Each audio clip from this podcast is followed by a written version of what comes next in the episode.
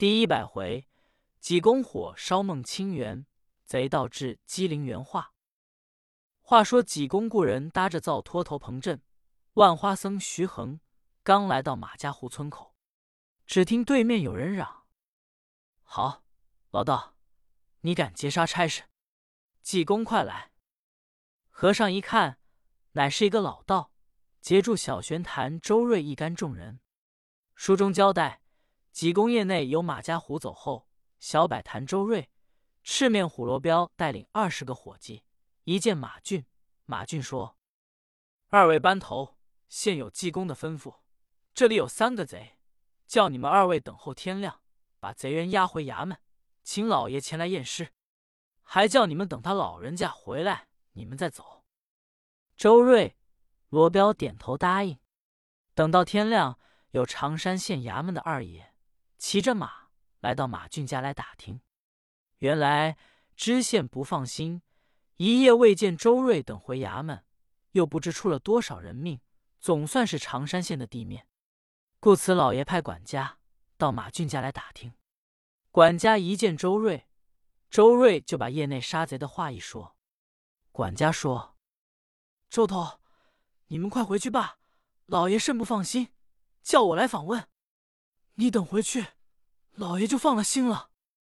周瑞说：“也好，我先押解喊人回去。”马俊说：“周头，你赶紧请老爷来验尸。”周瑞说：“是。”立刻雇了一辆车，把三个贼人搁在车上，大众班头衙役押解着出了马俊家中，正走到马家湖村口，只见对面来了一个老道。背低头发，身穿蓝缎道袍，白袜云鞋，手中提着宝剑，长得凶眉恶目，一步刚然。老道口念无量佛，把车辆截住，说：“你们是做什么的？”周瑞说：“我们是常山县的官人，在马家湖拿着的明火贼犯，往衙门解。”老道说：“我瞧瞧拿住的贼。”周瑞说。老道，你瞧什么？你是哪的？老道说：“山人姓孟，叫清源。这个老道原是华清峰的二师弟，他在二郎山三清县修行，只因前者有古天山凌霄观内的两个小道众逃到二郎山去，提说他师傅被几颠和尚烧跑，不知生死存亡。孟清源一听说。”好，乃时我见这祭颠和尚，我有周天烈火剑，活活要把几颠烧死，必要给我兄报仇。今天他上山砍木头，有几个做活的，是马家湖的居民，到二郎山去做活，丢开闲话，说道：“老道，昨天晚上我们马家湖热闹了，白脸专诸马郡马大官人家中闹明火执仗，闹得甚凶。”听说都是济公和尚杀了，这个说是无心，老道却是有心。孟清源一听济颠和尚到马家湖来了，我去找他，给我师兄报仇。老道把发皮披散，带了宝剑下山。老道走到马家湖村口，碰见周瑞众人押解差事。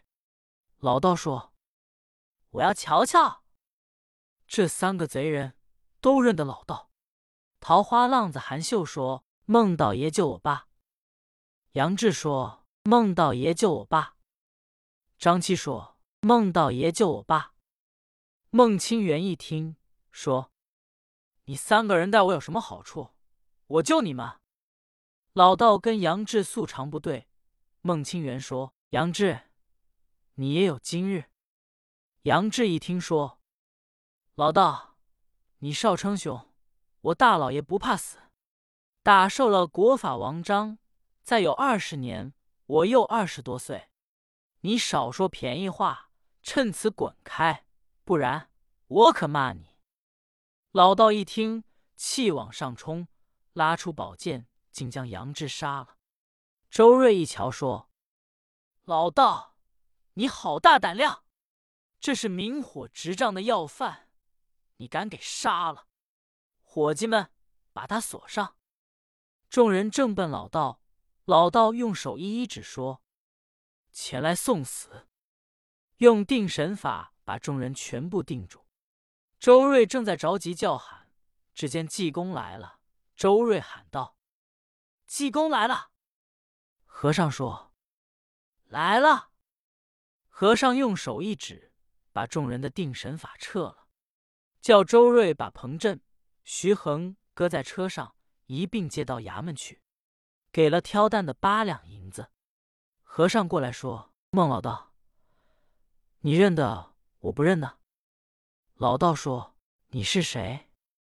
济公说：“我是灵隐寺几颠。”孟清源一听说，我想是怎么个几颠？象长三头，肩生六臂，原来是一个丐僧。今天你休想逃命！和尚说：“愚者道，你不服，咱们两个人到无人之处去说道。”说好，立刻同着和尚来到山口以外。和尚说：“杂毛老道，你打算怎么样？”孟清源说：“好祭颠。”你把我师侄张妙心烧死，你又把我师侄江天瑞治死，你把我师兄华清风烧走，不知生死，我特要找你报仇。今天你要认罪服输，跪倒给我磕头，叫我三声祖师傅，我饶你不死；如要不然，当时叫你死无葬身之地。和尚哈哈大笑说：“杂毛老道。”你这厮不知奉公守分，无故前来找我，你跪倒给我磕头，叫我祖宗爷，我也不能饶你。老道一听，气往上撞，百宝剑照定和尚劈头就剁。和尚滴溜走到老道身后，拧了老道一把。老道一转身，和尚又捏了老道一把。和尚围着老道直转，掏一把，拧一把，掏一把。抓一把，老道真急了，往旁一跳，口中念念有词。当时三昧真火，平地一起，连山坡柴草都着了，一片火扑奔和尚而来。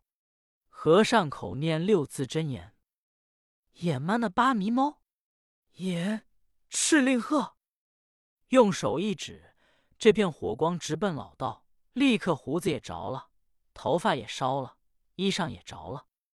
老道急忙架趁脚风逃走，眨眼衣裳都烧没了，赤身露体。老道见前面一个石洞，打算要躲避躲避。刚来到石洞口，只见里面有一个赤身露体的老道，正是华清风。孟清源一瞧，说：“师兄，你怎么这个样子？”华清风说：“我被几颠和尚烧的。师弟，你打哪来？”为何这个样子？孟清源说：“也是被那几颠烧的。”华清风说：“好祭奠和尚，我跟他势不两立。”孟清源说：“你我不是他的对鱼，咱们老道还有比你我强的，咱们三清教要算谁？”华清风说：“头一位就是万松山云霞罐子峡真人李寒林，第二就是天台山上。”清宫东方太岳老仙翁昆仑子，第三就是八卦山坎离真人鲁修真，第四就是梅花山梅花岭梅花真人林元化。孟清源说：“咱们找梅花真人去，求他老人家给我们报仇。”华清风说：“赤身露体，怎么去的？”正说着话，只见由对面来了一个老道，挑着扁担。上面有两个包裹：青布道冠、蓝布道袍、白袜云鞋，面如古月，三给黑胡须。华清风一看，不是外人，正是他三师弟上青云。这个老道可不像他们，乃是正个参修，到处访过学仙。华清风连忙说：“师弟快来！”上青云一看，说：“二位师兄。”因何这般光景？华清风说：“我二人被济娥和尚烧了，跟我二人为仇作对。”上青云一听说，济颠和尚他乃是好人，普救众生，大概必是二位师兄的不是。华清风一听，红尘白浪两茫茫，忍辱柔和是妙方。到处随缘言岁月，终身安分度时光。体将自己心甜美，莫把他人过失扬。谨慎应酬无懊悔，耐烦做事好商量。从来应弩弦先断，未见钢刀身已伤。惹事尽从险口舌，朝阳多为热心肠。是非不必争你我，彼此何须论短长？吃些亏楚原无害，让几分食屯不妨。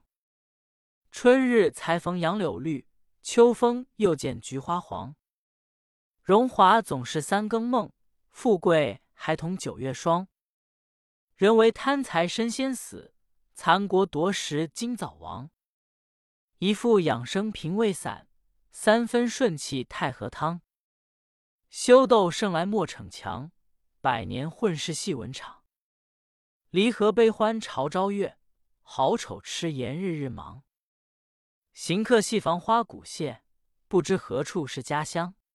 上青云唱着山歌，径自去了。他唱这段歌，所为劝谢华清风二人。焉知道他二人恶习不改，痴迷不悟。当时穿上衣衫，架起趁脚风。